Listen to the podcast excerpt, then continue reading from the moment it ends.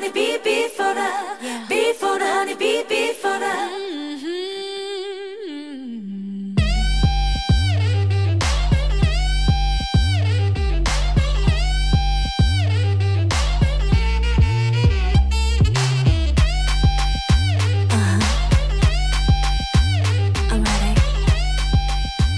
Hello everyone, you're listening to the Hive Poetry Collective here on K S Q D Santa Cruz, ninety point seven, eighty-nine point seven, and eighty-nine point five F M. The Hive Poetry Collective's mission is to bring a diverse community together in appreciation of all kinds of poetry by all kinds of people. And I'm here today with fellow Hive member Farnaz Fatemi, our Santa Cruz County Poet Laureate. And we thought it would be, considering all the things that are going on in the Middle East and how so many of us have been disturbed and unsettled by what's going on, we wanted to bring light to some of the Palestinian poets over the last few decades. Because I think, I know for me, I was not aware of them. And so I wanted to uh, enlighten myself on their work. And Farnaz came to me with that idea. And I thought it was great. Yeah. And um, you, Julia Chiappella did not tell you that's who's talking. So that's Julia Chiappella. That's, I, I the, it's always hard for me to I D myself. That, yes. And so the two of us are here with, yes, with that spirit of the Hive's mission, which is to um, appreciate all kinds of poetry. And today's poetry is is real a real range of Palestinian poets. And as we both read through them the last few weeks, we cannot um, contain the, the range inside this short hour, but we've selected some poets who we think are very Uh, important or influential, and also some who maybe neither of us had heard of or mm-hmm. read read before. So we we're really pleased with the range that we have. Yes, today. And it it spans a lot of topics and a lot of forms. So the craft is is of course it's all well crafted poetry, but the subjects and uh, the kind of craft span a wide uh, range. So we wanted to present them to you, and hopefully you can uh, learn a little bit more about Palestinian poets as the chaos reigns over there. Mm-hmm. So um, can we start? Yeah, with yeah, let's our, our first one, our first poet is uh, Fadwa Tuqan. I think I'm saying that right. Yeah, yeah. Mm-hmm. Okay, yeah. Good. And she is really considered the the mother of modern contemporary Palestinian poetry. Uh, she was born in nineteen seventeen and died in two thousand three, and born to a wealthy Palestinian family. Um, her brother, one of her brothers, was known as the poet of Palestine, and he was the one that really educated her about poetry. So um, she has a distinctive chronicling of the suffering of her people. As most of us know, that suffering has been going on for decades. And uh, especially living um, in an occupied country. Mm-hmm. Um, so she eventually published eight poetry collections, uh, translated into lots of different languages. And she's widely considered um, a symbol of the Palestinian cause and one of the most distinguished figures of modern Arabic literature. So we'll start out. I'm going to read Fadwa Tuqan's poem, I Found It. I found it on a radiant day after a long drifting. It was green and blossoming as the sun over palm trees scattered golden bouquets. April was generous that season with loving and sun. I found it after a long wandering. It was a tender evergreen bough where birds took shelter, a bough bending gently under storms, which later was straight again, rich with sap, never snapping in the wind's hand. It stayed supple as if there were no bad weather, echoing the brightness of stars, the gentle breeze, the dew, and the clouds. I found it on a vivid summer day, after a long straying, a tedious search. It was a quiet lake where thirsty human wolves and swirling winds could only briefly disturb the waters. Then they would clear again, like crystal, to be the moon's mirror, swimming place of light and blue, bathing pool for the guardian stars. I found it, and now when the storms wail and the face of the sun is masked in clouds, when my shining fate revolves to dark, my light will never be extinguished. Everything that shadowed my life, wrapping it with night after night, has disappeared, lain down in memory's grave since the day my soul found my soul.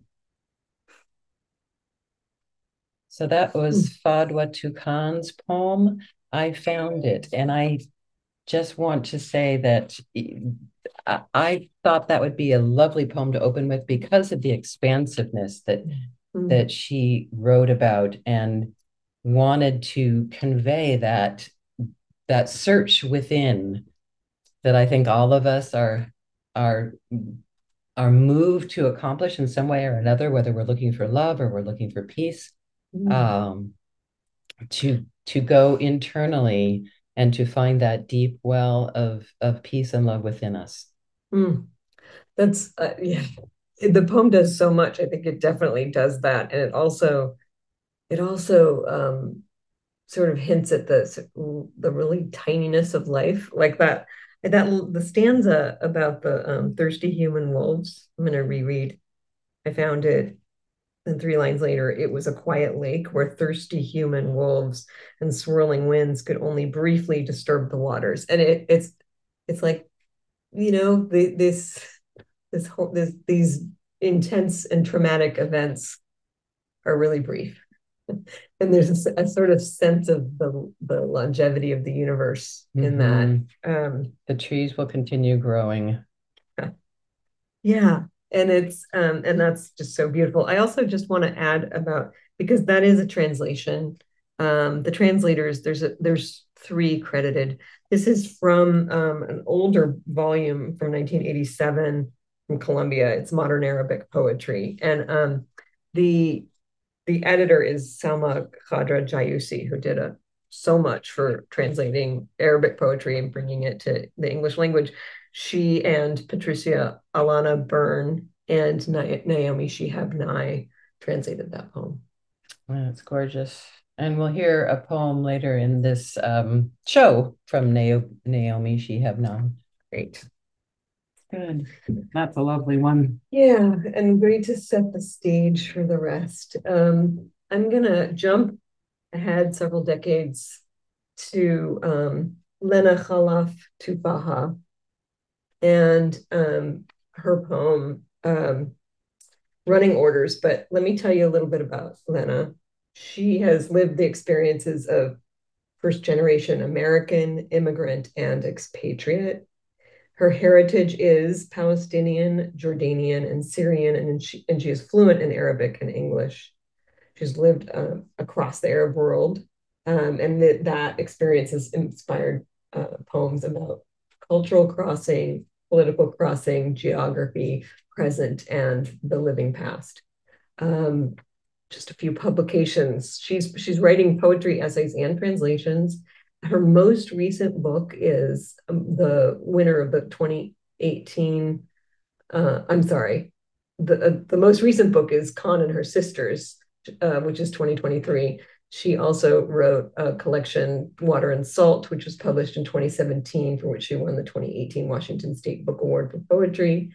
Um, and the next book out is Something About Living, which is coming out in twenty-four, and was chosen by poet Adria Mateka for the twenty twenty-two Akron Prize for Poetry. Um, I could say more. Um, you should she you should look her up at Lena Khalaf Tuffaha dot com. And in in that vein, we're going to put many, many references in our show notes, all the ones we make today, books and poets, but we'll also add several that we could not cover. Yeah, um, we weren't um, able to get to today. Yeah. yeah. So we have we have anthologies to to recommend, and also uh, several individual poets. So, right. Um, so this is Running Orders, Lena Khalaf Tuffaha. They call us now before they drop the bombs. The phone rings and someone who knows my first name calls and says in perfect Arabic, "This is David." And in my stupor of sonic booms and glass shattering symphonies still smashing around in my head, I think, do I know any Davids in Gaza? They call us now to say, run. You have fifty-eight seconds from the end of this message. Your house is next. They think of it as some kind of wartime courtesy. It doesn't matter that there is nowhere to run to. It means nothing that the borders are closed and your papers are worthless and mark you only for a life sentence in this prison by the sea. And the alleyways are narrow, and there are more human lives packed one against the other, more than any other place on earth. Just run. We aren't trying to kill you. It doesn't matter that you can't call us back to tell us the people we claim to want aren't in your house, that there's no one here except you and your children who were cheering for Argentina, sharing the last loaf of bread for this week, counting candles left in case the power goes out. It doesn't matter that you have children. You live in the wrong place, and now is your chance to run to nowhere. It doesn't matter that fifty-eight seconds isn't long enough to find your wedding album, or your son's favorite blanket, or your daughter's almost completed college application, or your shoes, or to gather everyone in the house. It doesn't matter what you had planned. It doesn't matter who you are. Prove you're human. Prove you stand on two legs. Run. Oh, yes. That's such a powerful one, and powerful because of her propulsiveness in, in craft. The list, especially at the land, and it doesn't matter that fifty-eight seconds isn't long enough to find your wedding album or your son's favorite blanket or your daughter's almost completed college application or your shoes or to gather everyone in the house. It doesn't matter what you had planned. It doesn't matter who you are. Prove you're human. Prove you stand on two legs. Run. And then, as you noted, the run throughout the throughout the poem. Um, that's the imperative. Mm-hmm. Um, and the type, the title, Running Orders, yeah. is a play on marching orders, right? Um, right. And but an she, imperative. Yeah. Right. Right. And then, but she also has these two places in it where it's. There's nowhere to run to. Mm-hmm. And now is your chance to run, both of which are infinitives, two infinitives. Mm-hmm. So for me, that was just the sense that this has always been happening mm-hmm. ad nauseum, and running becomes a way of life. Mm-hmm. Well, um, it's interesting that you said that, because I was reminded of this poem um, recently because someone posted it this week, I think. And, um, but it's a poem from her, um, her first book of poetry, which came out in twenty seventeen. So obviously it's, it's a, it's a timely poem. Mm-hmm. And, um, but it was, it was mo- of a different moment yeah. when it was right. ri- originally written. Of a different moment and yet of the same moment. So yeah. Um, okay, why don't we do a station I D here? Yes, you're listening to the Hive Poetry Collective.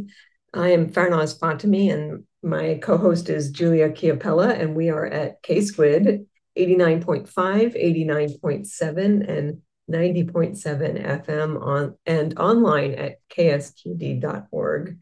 And if you're just tuning in, we have a show focused on Palestinian poetry and Palestinian poets uh, um, from the twentieth and twenty-first century. Yeah, yeah, going going back a ways. And we started out with a, a poem by Fadwa Tuqan, who's considered the mother of Palestinian, modern Palestinian poetry. And the next poem that we're going to read for you is actually by Zeina Azzam. And for me, in looking through this Palestinian poetry, it really feels like Zeina is in the legacy of Fadwa.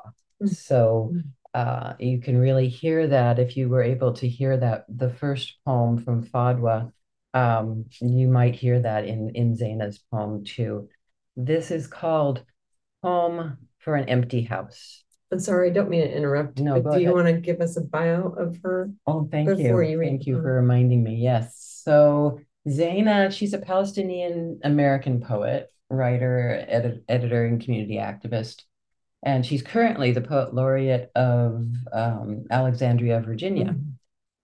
So her full-length poetry collection, Some Things Never Leave You, was published by Tiger Bark Press in July of this year.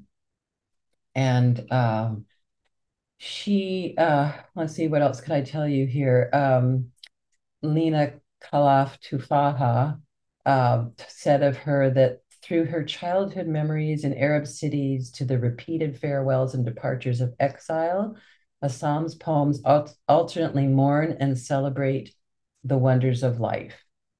Um, so I think, I think that said, I'm going to mm-hmm. continue Great. with this poem. Thanks, Farnaz, mm-hmm. for reminding me to give context mm-hmm. to Zeina. So this is Zeina Assam's poem, Poem for an Empty House. You guessed that I went home to an empty house every day. Your eyes two flags at half-mast. Was I right? You asked. Do you feel lonely? I wanted to explain that on my way, I stopped to smell honeysuckle hanging over the fence. Neighbors look out kitchen windows to wave. A hand of Fatima welcomes at my door. Later, there is a nightly meander to the river.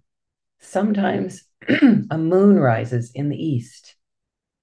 Really, my life is fine, I want to say. Excuse me. But you knew that my biggest wish was to open the front door to smells of onion and garlic frying, a chef at greeting. He would wrap his apron around my back and draw me near, salt and pepper in hand, spices for desire. I let him gather me up like swelling dough, exhaling. Then we'd fall to the floor, two spoons in size order, clanging. Maybe my undressed eyes tell this story. Or maybe you're vying for the role of chef, offering to chop onions and make me weep.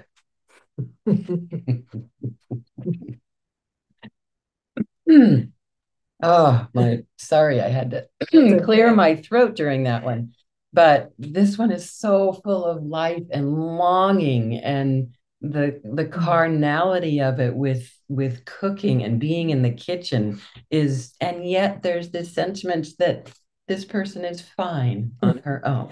Right, and she's company of the neighbors and the honeysuckle yeah. and the hand of Fatima, and but she she sort of acknowledges maybe you know maybe you see what what what I really want what I really want um, yeah and I love the undressed eyes at the end, speaking yes. of carnality.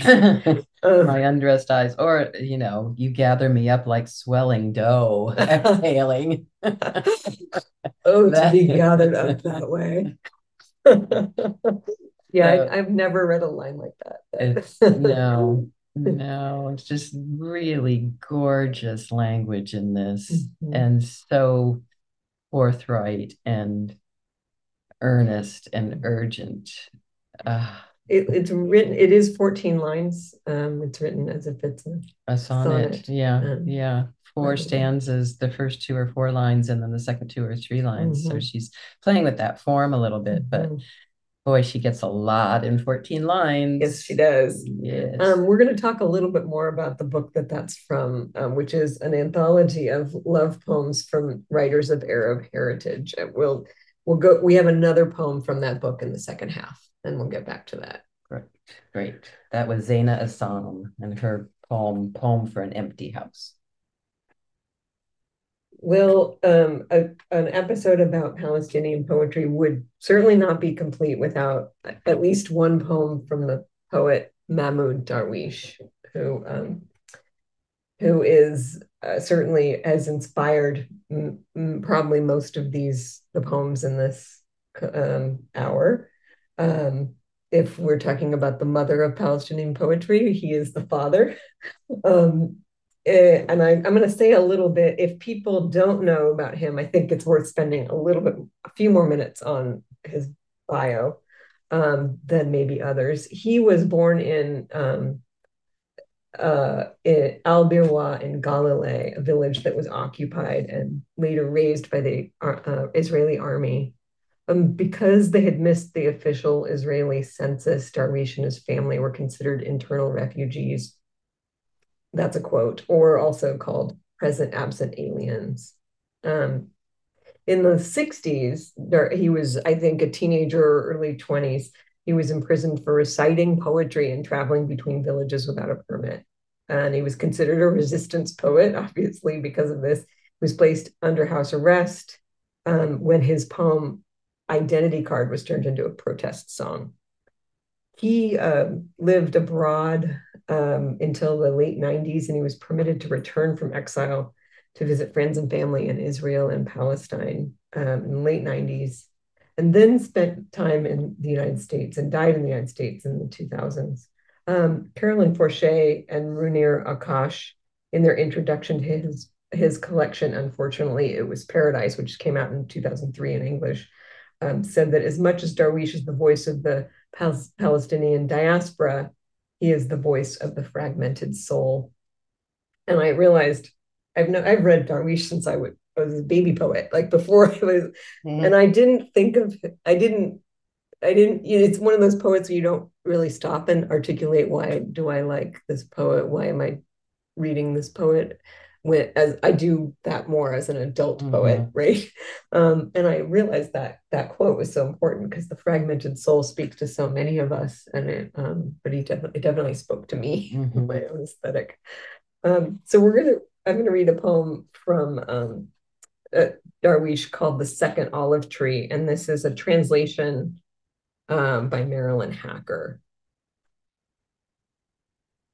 The second olive tree. The olive tree does not weep and does not laugh. The olive tree is the hillside's modest lady.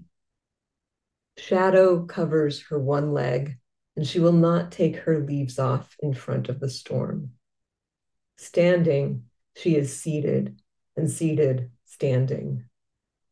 She lives as a friendly sister of eternity, neighbor of time that helps her stalk her luminous oil and forget the invaders' names, except the Romans who coexisted with her and borrowed some of her branches to weave wreaths. They did not treat her as a prisoner of war, but as a venerable grandmother before whose calm dignity swords shatter. In her reticent silver-green color, hesitates to say what it thinks and to look at what is behind the portrait, for the olive tree is neither green nor silver. The olive tree is the color of peace, if peace needed a color. No one says to the olive tree, how beautiful you are, but how noble and how splendid. And she, She who teaches soldiers to lay down their rifles and re-educates them in tenderness and humility. Go home and light your lamps with my oil. But these soldiers, these modern soldiers, besiege her with bulldozers and uproot her from her lineage of earth. They vanquished our grandmother who foundered, her branches on the ground, her roots in the sky. She did not weep or cry out. But one of her grandsons who witnessed the execution threw a stone at a soldier and he was martyred with her. After the victorious soldiers had gone on their way, we buried him there in that deep pit, the grandmother's cradle. And that is why we were sure that he would become, in a little while, an olive tree, a thorny olive tree, and green.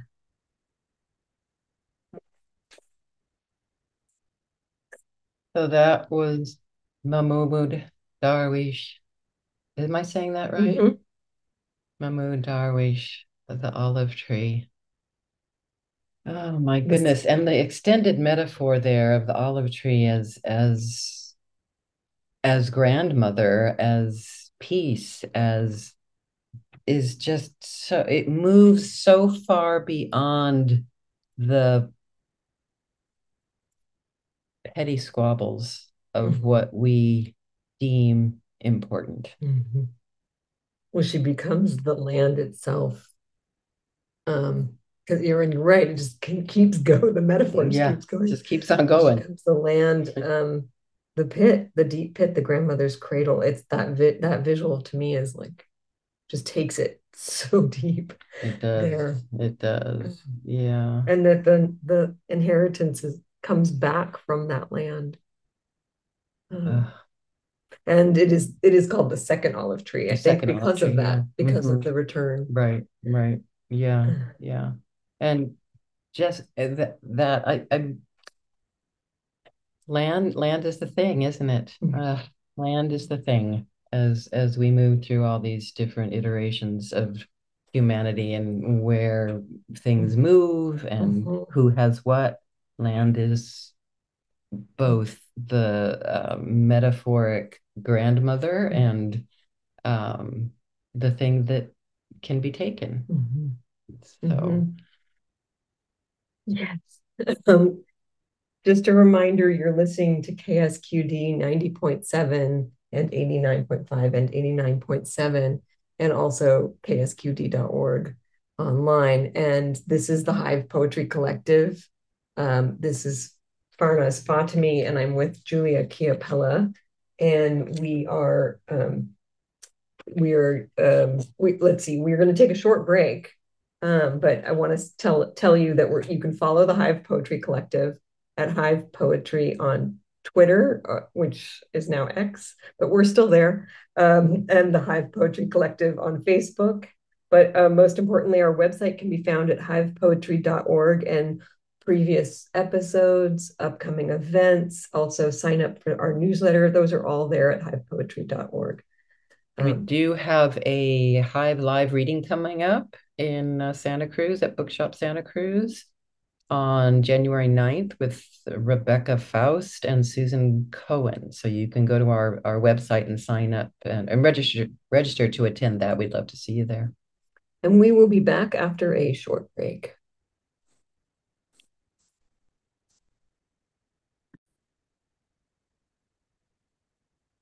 Welcome back. You're here at the Hive Poetry Collective's uh, radio show on K S Q D F M. And we've been listening, uh, you've been listening to poems by Palestinian poets. Well, we've been listening also. We've also been listening. We're all listening together. And uh, we're going to move into another uh, poet who has quite uh, the, the current story in um, Palestine. And, and Farnaz is going to lead off Uh, with that. Yeah, the poet Mosab Abu Toha, um, young, young poet um, who is the, the one voice of poetry we're hearing out of um, the area right now. Um, he has been very active on Instagram, also um, has, has been writing for The New Yorker and The Nation and LitHub in general the last few years, so had a, a, has had a, a voice and vehicles to publish new poems. Um, but most recently, um, he won the Palestine Book Award for his twenty twenty-two book, Things You May Find Hidden in My Ear. Um, that book also uh, won an American Book Award and was a finalist for the National Book Critics Circle Award and the Wolcott Poetry Prize. Um, that's a book out of City Lights. And again, we'll connect to that in our uh, show notes. Um, in October, he was uh, evacuated, he and his wife and his children, one of whom is an American citizen. The ch child was born in the States. Um, they evacuated their home in Beit Lahia and moved to the Jabalia refuge camp. refugee camp um, after Israel warned it was going to bomb their hometown. Um, in early two thousand, early November, he wrote that he'd ridden his bicycle back to his home to retrieve some books from the collection there, um, but they were already destroyed. Um, they moved south with, with many millions, um, and in, in the middle of uh, Gaza, In, in the middle of November, he was detained um, by the I D F while he was heading to the Rafah border crossing in an attempt to evacuate. Um, he was taken, um, and there was a, a sort of worldwide attention uh, to that, um, that he was he was arrested and he was missing for a few days. Um, but in uh, PEN got involved, um, PEN International and PEN America, um, and and Uh, for whatever reason, on the twenty-first of November, De Democracy Now! Reported that he'd been released. Um, uh, just two days ago, he posted on Instagram that his family had crossed into Egypt. Um, so that's just to give you a sense of him. Um, and we're gonna, we have three poems by Mosab Abu Toha. The first one is very short. A rose, shoulders up. Don't ever be surprised to see a rose shoulder up among the ruins of the house. This is how we survived. It doesn't get much more simple and complex at the same time than that. And, you know, when I was reading that the first time, it reminded me of Anna Akhmatova's poem, Everything is Betrayed, because it has that same sentiment to it, mm. that there there is this crazy sense of determination and hope and continuation that we go on. Mm. It's only, or poets can think that. poets. Poets can express that. They, in the, they can. They can, believe, they can. Believe that. At least in a certain moment. Right. right. Yeah. Right. Yeah. No, and that's, yeah. Um, and you, yeah, when you picked that poem, I, yeah, I thought it was perfect. So this is another uh, poem um, by Mosab Abu Toha called What is Home? What is home? It is the shade of trees on my way to school before they were uprooted. It is my grandparents' black and white wedding photo before the walls crumbled. It is my uncle's prayer rug where dozens of ants slept on wintry nights before it was looted and put in a museum. It is the oven my mother used to bake bread and roast chicken before a bomb reduced our house to ashes. It is the cafe where I watched football matches and played. My child stops me. Can a four-letter word hold all of these? You used the word expansive earlier, and I think this is mm. an expansive poem. Yeah, and yet it's so simple, so almost childlike. And it's, I mean, it, it is from, uh, because it's the speaker's on the way to school, and mm-hmm. it's talking about the grandparents and the uncle mm-hmm. and the mother. So it's rooted in that sense of family from the perspective of a child. But then at the end, my child stops me.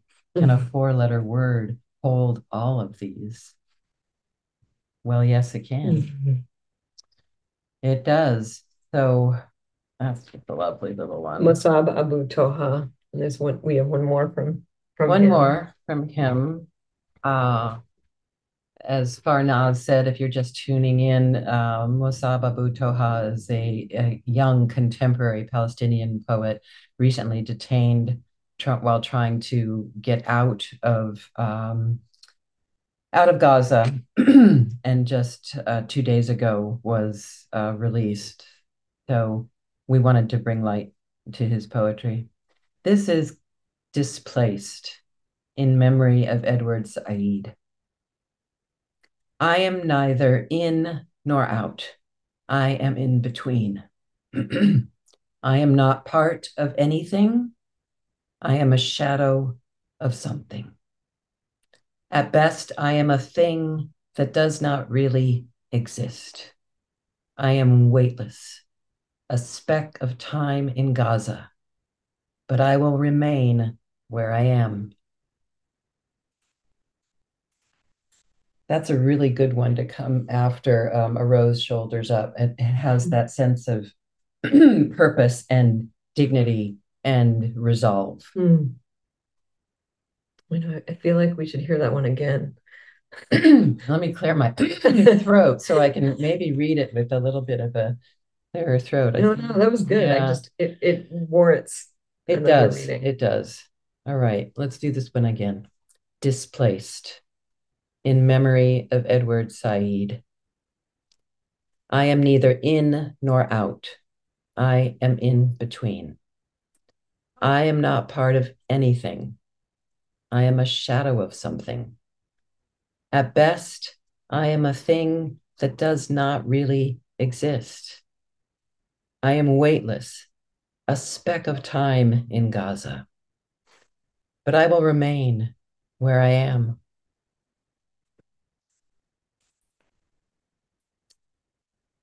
A thing that does not really exist. Weightless. A speck of time in Gaza.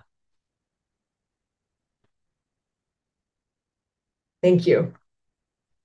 Yeah. Um, we're going to move on to n- the poet Noor Hindi, um, who is, uh, I believe, writing out of Detroit, if I've got that right. Um, and I know she's in the Midwest, and um, but I, this this poet, like Zeina Azzam, is Um, part of an anthology that just came out from Persea Books called, called We Called the Eye and the Night, Love Poems by Writers of Arab Heritage.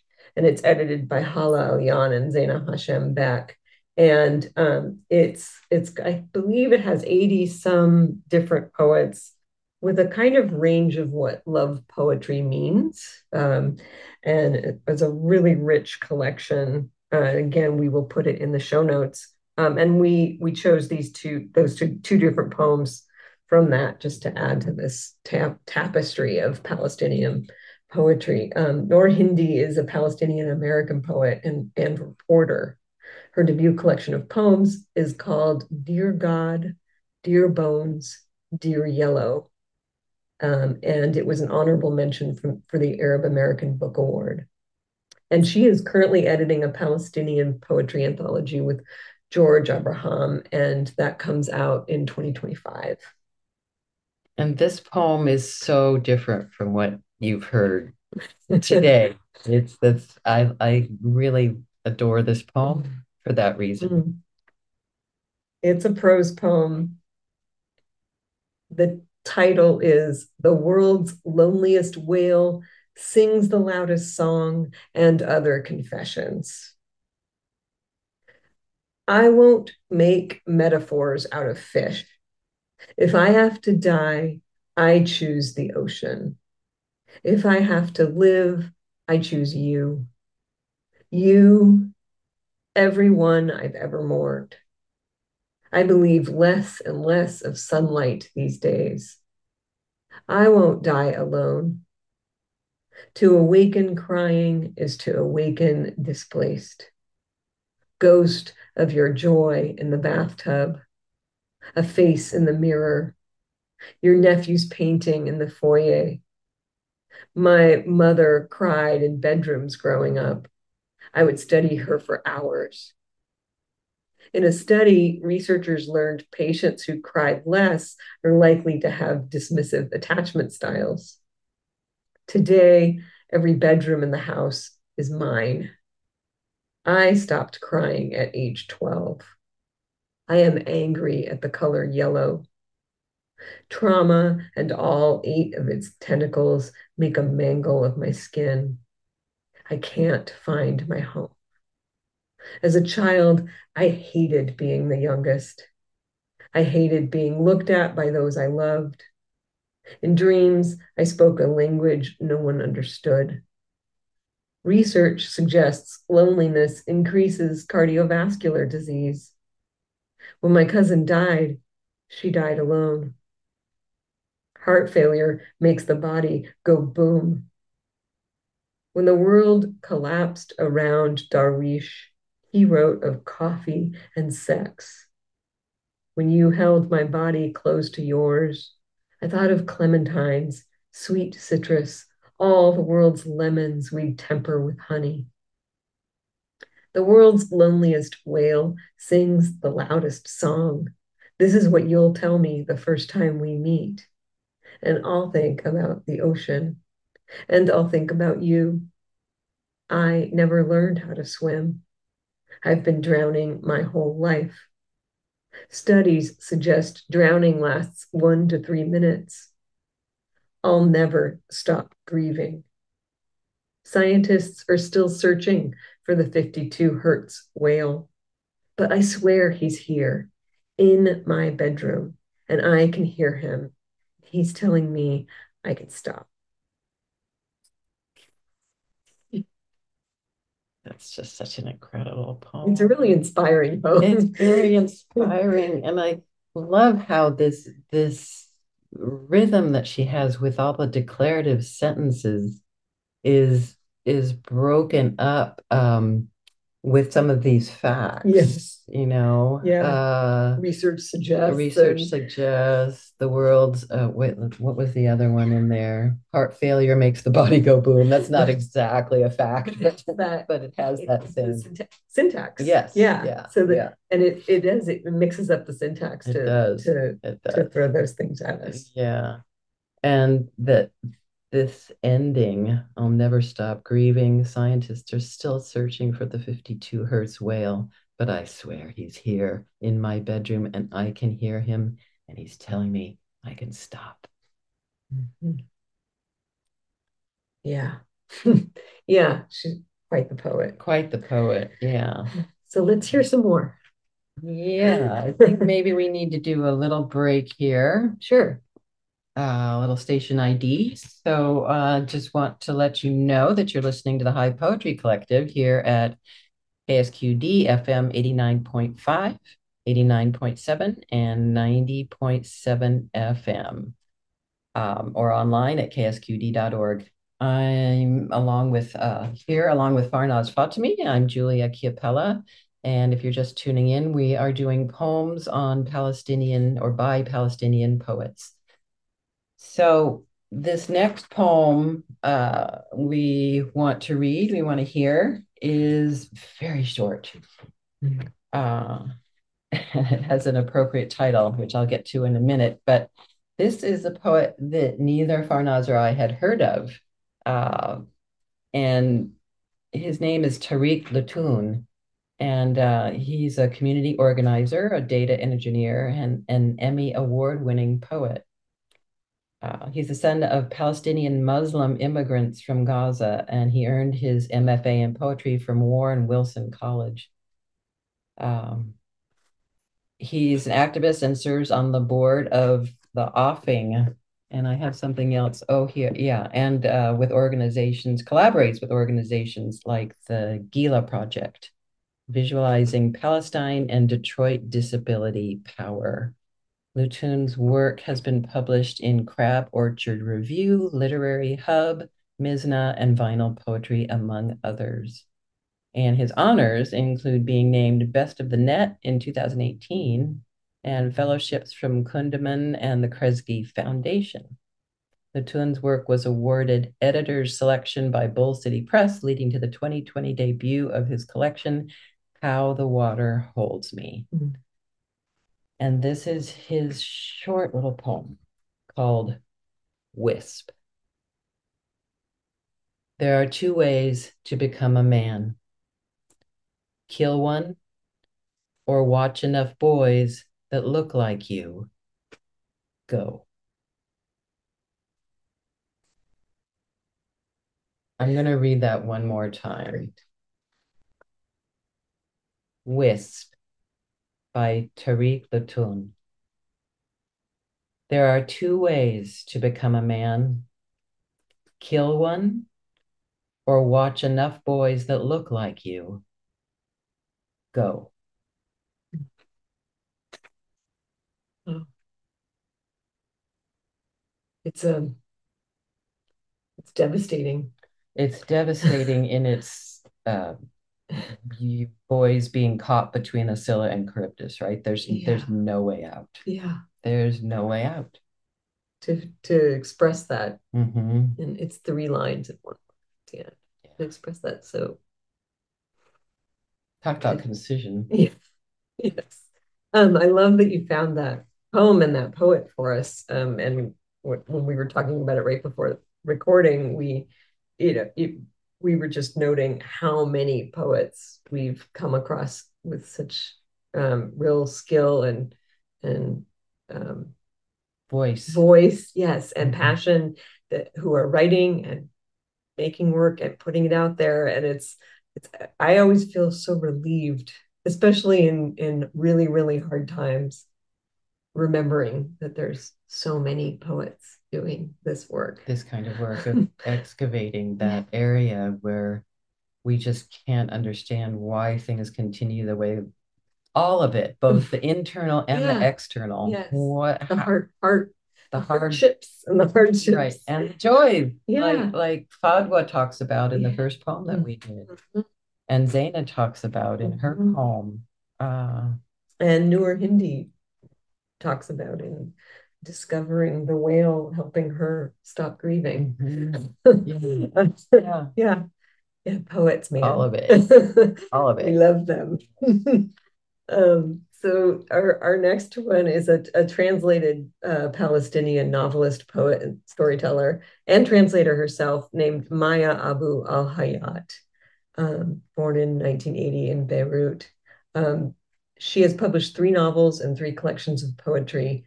Her books have gained worldwide recognition, and some of her stories have been translated into different languages. Um, her most recent book of poems was translated by Fadi Judah. I believe this came out this year. Um, you Can Be the Last Leaf. Um, and we're going to hear one poem from that book. Um, I, I, I guess I'll also say that she's played a prominent role in children's lit, um, writing and presenting television programs for children. Um, so this poem is called I Suffer a Phobia Called Hope. And, you know, when you're talking about hope, um, it's a great title. I suffer a phobia called hope. Each time I hear that word, I recall the disappointments that were committed in its name. The children who don't return, the ailments that are never cured, the memory that's never senile, all of them hope crushed beneath its wings as I smash this mosquito on my daughter's head. The grieving have only the unknown. It's their only staple and inheritance. Pain has no logic. All things redeem the grieving except your rational questions. I wish that no one goes and no one comes. All going is a stroke of myth, and each return a punctured lung. Each return a punctured lung. Taking the air out of things, and hope being a little bit like that punctured lung. Mm-hmm. Yeah. Um, again, that's translated by Fadi Judah, and we we aren't including any of his poems in our show, but unfortunately, that's because, sadly, I mean, uh, we yeah, we think he's worth uh, airtime for sure. Definitely. It's just that it, There's only there's only so much time, and he, there's many poems of his out there, but we were going to link to many to, to him in the show notes as well. Yeah. Uh, yeah. And he did a marvelous job in translating this one. Yes. And uh, translation, of course, is its own uh, art form. So he was able to give this that uh, a, a beautiful cadence and. Mm-hmm. uh, Yeah. Did a wonderful job. Yeah. Again, that was I Suffer a Phobia Called Hope by Maya Abu Al-Hayat. Okay. I think we have one time for one more. Why don't we close with one? Okay. Uh, many of you probably have heard of this next poet. um, she kind of has the, the market cornered on, on Palestinian American poets, uh, for good reason. She's an excellent poet, but and this this poem we thought would be a good one to close what has been brought up, the the range of of themes and sentiments that have been uh, outlined today by all these Palestinian poets. This is uh, Naomi Shihab Nye. And Naomi Shihab Nye, she was born in Jerusalem. Naomi was born in Jerusalem in nineteen twenty-seven, and she was employed by the B B C while she was a teenager. Um, so she's currently on the faculty at Texas State University. She makes Houston, I believe Houston? No, San Antonio, her home. She's the recipient of the Lon Tinkle Award for Lifetime Achievement from the Texas Institute of Letters. And she has a lot uh, more uh, awards to her name. Let's see, her works include poetry, young adult fiction, picture books, and novels. Uh, she received the two thousand thirteen N S K Neustadt Prize for Children's Literature in honor, honor of her entire body of work as a writer. And in two thousand nineteen, the Poetry Foundation designated her the Young People's Poet Laureate for the two thousand nineteen to two thousand twenty-one term. And if you've ever heard Naomi speak, she has this absolutely infectious enthusiasm for poetry, for people, for the struggle people are going through and the joys that they're going through too. She's effervescent. She is, and she is such a supporter of of young people, of older poets, of of poetry in, yeah. in this world. Yeah, she's cr- chronically supportive. Yes. Yeah. Yeah. And this is her poem, Sometimes There Is a Day. Sometimes there is a day you just want to get so far away from. Feel it shrink inside you like an island, as if you were on a boat. I always wish to be on a boat. Then maybe no more fighting about land. I want that day to feel as if it never happened, when Ahmad was burned, when people were killed, when my cousin was shot. The day someone went to jail is not a day that shines. I want to have a clear mind again, as a baby who stares at the light, wisping through the window and thinks, that's mine. Thank you for that poem from Naomi Shihab Nye. Naomi Shihab Nye. That's from her book, The Tiny Journalist. And we'll have that in our, our notes as well, um, because this podcast will be posted on uh, Anchor F M and on hive poetry dot org. So, yeah, it, and on Spotify, iTunes, and anywhere else you get your podcasts. Right. Um, yeah. And I think we wanted to talk a little bit about upcoming events yeah. for the Hive. Yeah. A reminder, as you said earlier, January ninth at Bookshop Santa Cruz, we're hosting Rebecca Faust and Susan Cohen, both uh, friends and, and Bay Area poets, um, reading from their new work. Um, and we'll have books and signing. Um, we also have a, a, a debut book poet um, in March, Sara Ghazal Ali.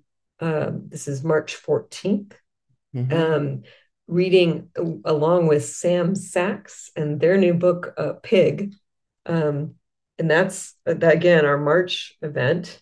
And then in April, we are jam-packed. With... Oh, boy, are we jam-packed. Yeah, because we have Dorian Lau mm-hmm. and um, the California State Poet Laureate, Lee Herrick, on April fourth, I believe. No, April second. April second, okay. And then later in April, we, the Hive, has taken over in celebration of the Muse. So we will be holding an event on April twenty-sixth, Friday. Mark your calendars. You heard it here first. Yeah, this is this is kind of brand new news. Uh, uh, six thirty p m Friday, April twenty-sixth. The Muse returns as a poetry-only event um, it, at the Horticulture Room um, at, at Cabrillo College, room five zero zero five. Yeah. And again, for all of the all of these events, you can check us out at hive poetry dot org. Um, but as as as we you just noted, we promise a rich several months coming up. It should be a great time if you're interested in poetry. So thank you so much for tuning in and listening to these Palestinian poets. Um, yeah, we thanks hope... for doing this show together. Yeah, it was fun. It was. It was really great. Good. Good. All right. All right. Take care, everybody. Bye bye.